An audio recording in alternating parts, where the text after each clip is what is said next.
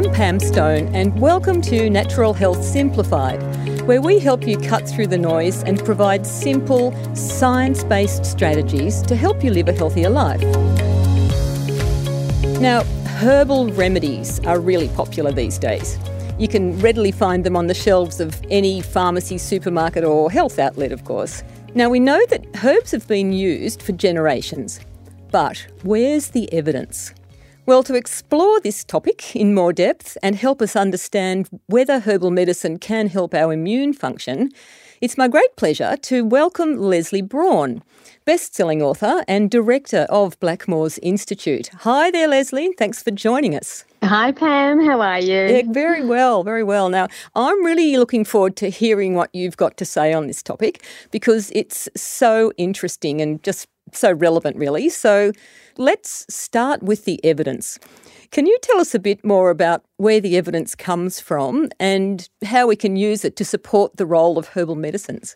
Sure, look, I'd love to. It's, it's actually a really fascinating area because herbs, I think, in some ways are far more complicated than than some of the other things you know that people are using for their healthcare. Mm. And the reason I say that is because herbs have been used for generations. Right. Um, you know, you could actually call herbs the first medicine, really. I like you that. Know, I like that. Yeah. yeah, it, it's been around for thousands of years. As long as man has been wanting to find something in their local environment to help them feel better, you know, they often turn to herbs and foods. So, in fact, that brings me to our first body of evidence, and it's known as traditional use or traditional evidence. And I guess you could describe that as generations of observation and deduction, building a body of evidence over these over these generations to start to understand that when somebody uses a particular herb in a different way, what's likely to be the outcome they're going to see. Right, okay. So that's the traditional use. And you'll find when you actually travel around the world, you'll see that every culture's got their own tradition of use. So traditional Chinese medicine, um, Ayurveda in India, you know, Unani in, in Persia and in the Middle East, um, mm. Jamu in Indonesia. You know, really every single culture has got its own traditional evidence and traditional use. Right. So, so that's it's actually a really big body of evidence. I guess more more recently, kind of the you know the more recent evidence that's been built up after this has been the scientific evidence because mm. really we've only had scientific investigation into um, I guess medicines like this only for a relatively short time compared to all those generations of use. So, scientific evidence is another one. And when we talk about that, we're talking about test tube studies. So putting um, herbal components into test tubes and seeing what they do there. Mm-hmm. Preclinical research, uh, clinical trials, systematic reviews, you know, all of that stuff. Mm. And and that's another body of evidence that's incredibly important. Mm. But then there's another there's another body of evidence, and I think this is the one that a lot of people go to first, and that's their personal use. Oh yeah, okay. Tell us about where that fits in. Well, you know, when you try something for yourself, you maybe you've heard it from a friend and they say, Oh, look, I've used this to reduce my migraines. Mm-hmm. You know, mm-hmm. maybe it'll work for you. And, you know, you mm. take that on board and you give that a shot. Mm. And if it does in fact work for you, well, that's a really strong form of evidence mm. for you. Mm. Is that sort of like anecdotal? Is that what they mean by anecdotal evidence? Well, well it can be anecdotal, but I, I call it personalised medicine because okay. we know genetically we're all a little bit different. We know our microbiome's a little bit different. And so, realistically, the best way to work this out is if you've tried something and you get a good result, mm. and then you stop taking it and whatever you were treating comes back. Mm. And then you re challenge and take it again and you get another good result, you've actually just done what's called an N of one trial. Right. Yep. Where you've used yourself as your own control yeah. you know, treated and untreated, and you start to see the pattern. Every time you treat, you get a result. So mm. that's a very powerful and, and we know, can't discount, Excellent. We can't discount that either. Also, that's that is fascinating. There's more to evidence than what I've sometimes considered, I guess. So, given this this traditional use, scientific use, personal use, tell us about one of your favourite herbs that fits into the immune category. Yeah, look, I think you have to start with echinacea. I think just about everyone's heard about the um, herb echinacea by now. Oh, yes, And yes. It's, it's incredibly popular. It's actually one of those herbs that was traditionally first used in North America. Okay. And um, more recently, it's undergone a lot more scientific investigation. So there's a traditional body of evidence and now a scientific body of evidence as well. Oh, brilliant. So, can you elaborate on the scientific evidence for us, please? Sure. Well, the in terms of the scientific evidence, there's actually quite a few different kinds of echinacea. Mm. And there's really the one that's had the most scientific investigations called Echinacea purpurea. So that's the one that's got that beautiful pinky purple petal. Um, it's got a cone shaped flower, mm-hmm. and it's one of the most stunning plants. Um, and it's often in a lot of posters because it's just a really beautiful looking flower. Mm-hmm. But when you have a look at the research, there's been a lot of work done to understand what echinacea can do. Mm-hmm. And all of the different active components in echinacea because her- herbs are really complex. It's a bit like a food. When you take a herb, you're actually ingesting a whole lot of different natural ingredients in there with lots of different properties. Mm. Um, which is why when, sometimes when people hear, oh, that herb does, you know, 10 things, oh, that doesn't make sense. Well, it does if you remember that each herb contains lots of different active components, and echinacea is exactly the same. Okay, I'll tell, so tell us about what the science says about echinacea that would be useful for us to know. Sure.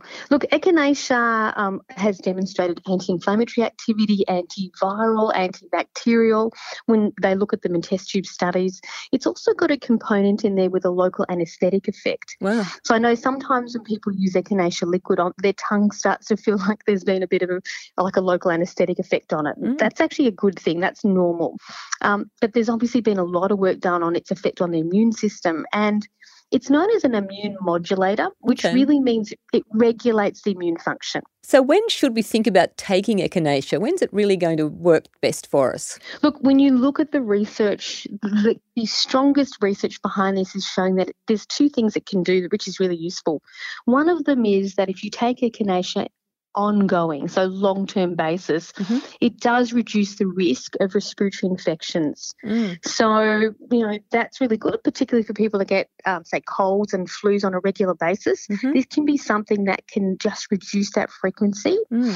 So, so there's that. But there's also been some research showing that when you use it at the first signs of a cold, for example, that it can actually have an effect on um, the length of time that you run well. So it can give you, okay. I guess, something that you could call like a know, rapid recovery. It kind of just gives your, your body that extra boost to fight off what it's fighting just a little bit harder. Oh, sounds great. So, look, I might ask you as well on that point. So, you mentioned firstly, yes, it's good to take as a preventive, I think you might have said. So, how long should we take it for? Like, say, you know, whether it's coming into the cold season or whether we're just feeling susceptible to a, a cold. Are you talking a month, three months, six months, or what's what's a good recommendation there?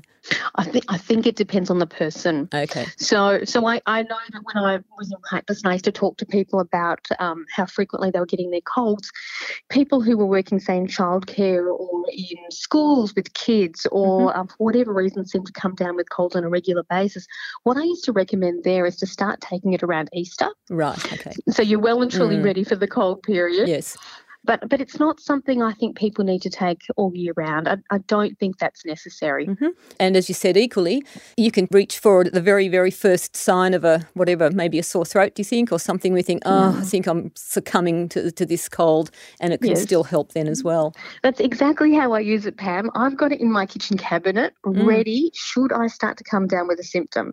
So when I start to get a say a chesty cough or a sore throat, I've got it ready, and I use it like that because I don't seem to get. I think I'm fortunate. I don't get colds very often, but if I do start to come down with something, that's when I get onto my echinacea. Oh, sounds fantastic. So it's good to hear about the science as well, backing up the traditional use evidence. What other herbs can you tell us about that are supported by research for immune health? Well, a herb that started to become very popular in the West it's a herb called andrographis, and okay. it actually comes to us from India. So it was used in Ayurvedic medicine as well as traditional Chinese medicine for a really long time. Um, but again, there's been more research coming through from a scientific perspective, and that one's really well suited for symptoms of a cough and a sore throat. Mm-hmm. Um, so that's one of those ones again you keep in the kitchen cabinet. So at the first sign of those symptoms, you can take that, mm-hmm. and a lot of people use it together with echinacea just to give them ah. a, a, stronger effect. I was going to ask you that. Yeah, good. So you can combine them, or if you can't find the echinacea, you can you can get the andrographis as an option. That's good to know. Yeah, yeah. It's it, there's also some evidence suggesting that it can be useful for cough, mm-hmm. so reducing frequency and severity of cough, and just those general general sore throat, headache, you know, all those just generalised symptoms you tend to get when you you know have an upper respiratory tract infection.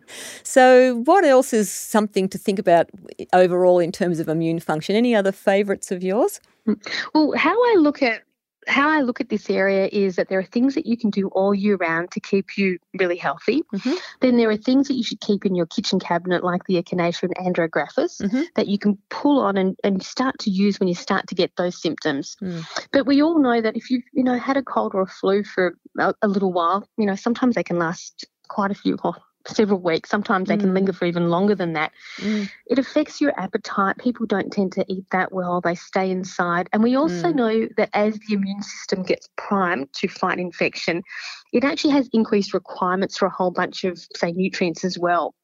So there's this concept of, I guess, recovery, and there are some wonderful herbs that are useful for that recovery phase and convalescence. Mm. And probably one of the best would be Siberian ginseng.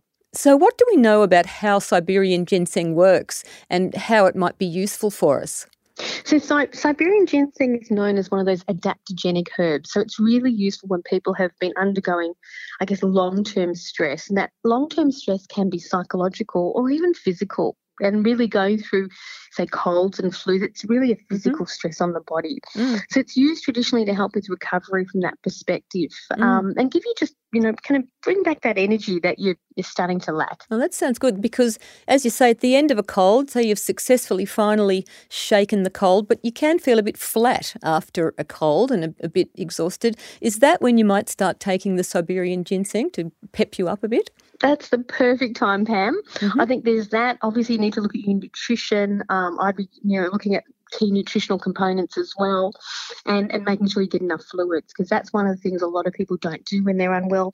They forget to up their fluids at the same time. Okay. Well, I, I love that point as we're saying about the recovery aspect of looking after our immune system, one that we are prone to forget about. You know, we shake the cold and then we just carry on, you know, hell for, hell for leather again mm-hmm. without allowing the body to fully heal, giving it the support it needs. I, I, do like that concept, so I won't forget about Siberian ginseng as being a tonic. Are there any other tonic herbs that can do this for us?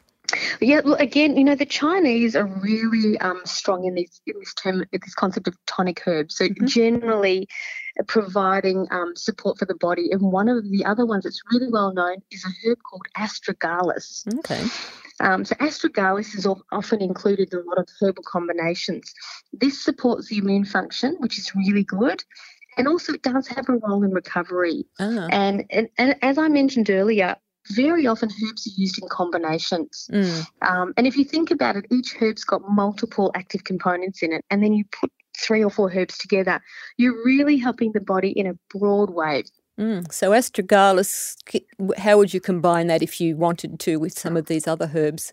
Look, Ast- astragalus can work incredibly well with Siberian ginseng. Mm-hmm. Um, it can also work with echinacea, and it can work with andrographis as well. Mm. These are obviously excellent herbs, all backed by science, and sounds like a strong history of traditional use. In fact, it sounds to me like you're taking me on a bit of a tour, a worldwide global tour here, Lesley. So we started with echinacea from the United States, I recall. Then we've got andrographis, which comes from Indian or Ayurvedic medicine, the fatigue fighting tonic herb, Siberian ginseng, which I love the sound of, and astragalus from traditional Chinese medicine. Is this a theme? Where are we? Where are you taking us now? okay, I want to take us now to Europe, um, in particular to mm-hmm. Italy, where garlic is, oh. is used in everything. I mean, garlic it's the ultimate kitchen cab- cabinet um, remedy. It's mm. you know it's something that's been part of Western herbal medicine for you know centuries. Mm. Often used for upper respiratory tract infections, and also if people have got excess mucus or blocked noses, it can be really good. Um, mm. In fact, it's re- it's really good when you add it to horseradish. You oh, know right. how when you have some mm. horseradish, you just whew, that decongestant effect. Oh, absolutely. fresh horseradish, fresh garlic. Yeah, that yeah. sounds potent, yes. yeah, and yeah, a bit smelly. That would be my only thing about garlic that we, if as long as we can tolerate all that garlic on our breath. Look, I, I, love garlic. I throw it in everything. Um, but you're right, it's not everyone's cup of tea. Um, so, in fact, you know, there's obviously um, other forms that are available that, that don't seem to give you that same kind of smell and aftertaste. I love the idea of garlic, and especially as we're probably all using a herbal medicine without realizing that we're using it when we when we use garlic, and and it can be so easily used to help our immune function as well. Now, I think we've got time for one more herb. So, what's what would you draw on to finish us up, Lesley? Okay, I've got to say one of my absolute favourites is a herb that originated from South Africa. Mm. So, going to South Africa now. Wow. and it's called it's called pelargonium. Mm. Um, pelargonium was actually used by the Zulu tribe. You know, again, that was part of their traditional traditional medicine, and mm-hmm. it was used to treat things like respiratory infections. Mm.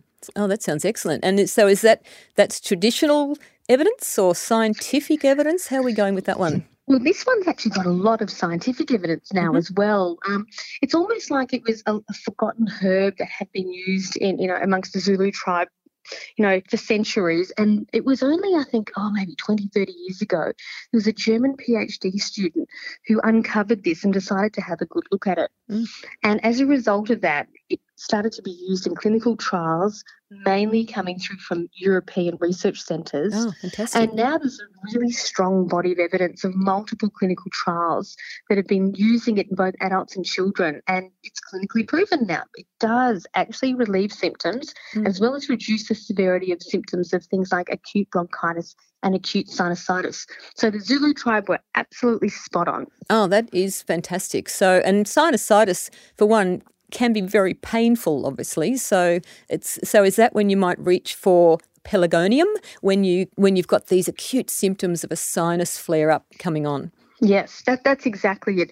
I think the key thing, obviously, with conditions like that is to, to seek medical advice if it goes on for too long or if it's too severe. Yeah. Yep. But absolutely, it's been proven to help with that discomfort and with the mm. symptom relief. Yeah, oh, that's fantastic. And again, it's a little bit different to the other herbs, and equally something to draw from in that in that armory. So, if, if perhaps perhaps if I'm the sort of person who usually gets a cold, maybe four to five times a year, and maybe I've got a couple of kids and a stressful job along with that, and I just cannot afford to get sick.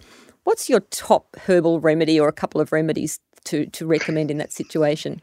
So, I think from a prevention perspective, I'd look to echinacea 1st mm-hmm.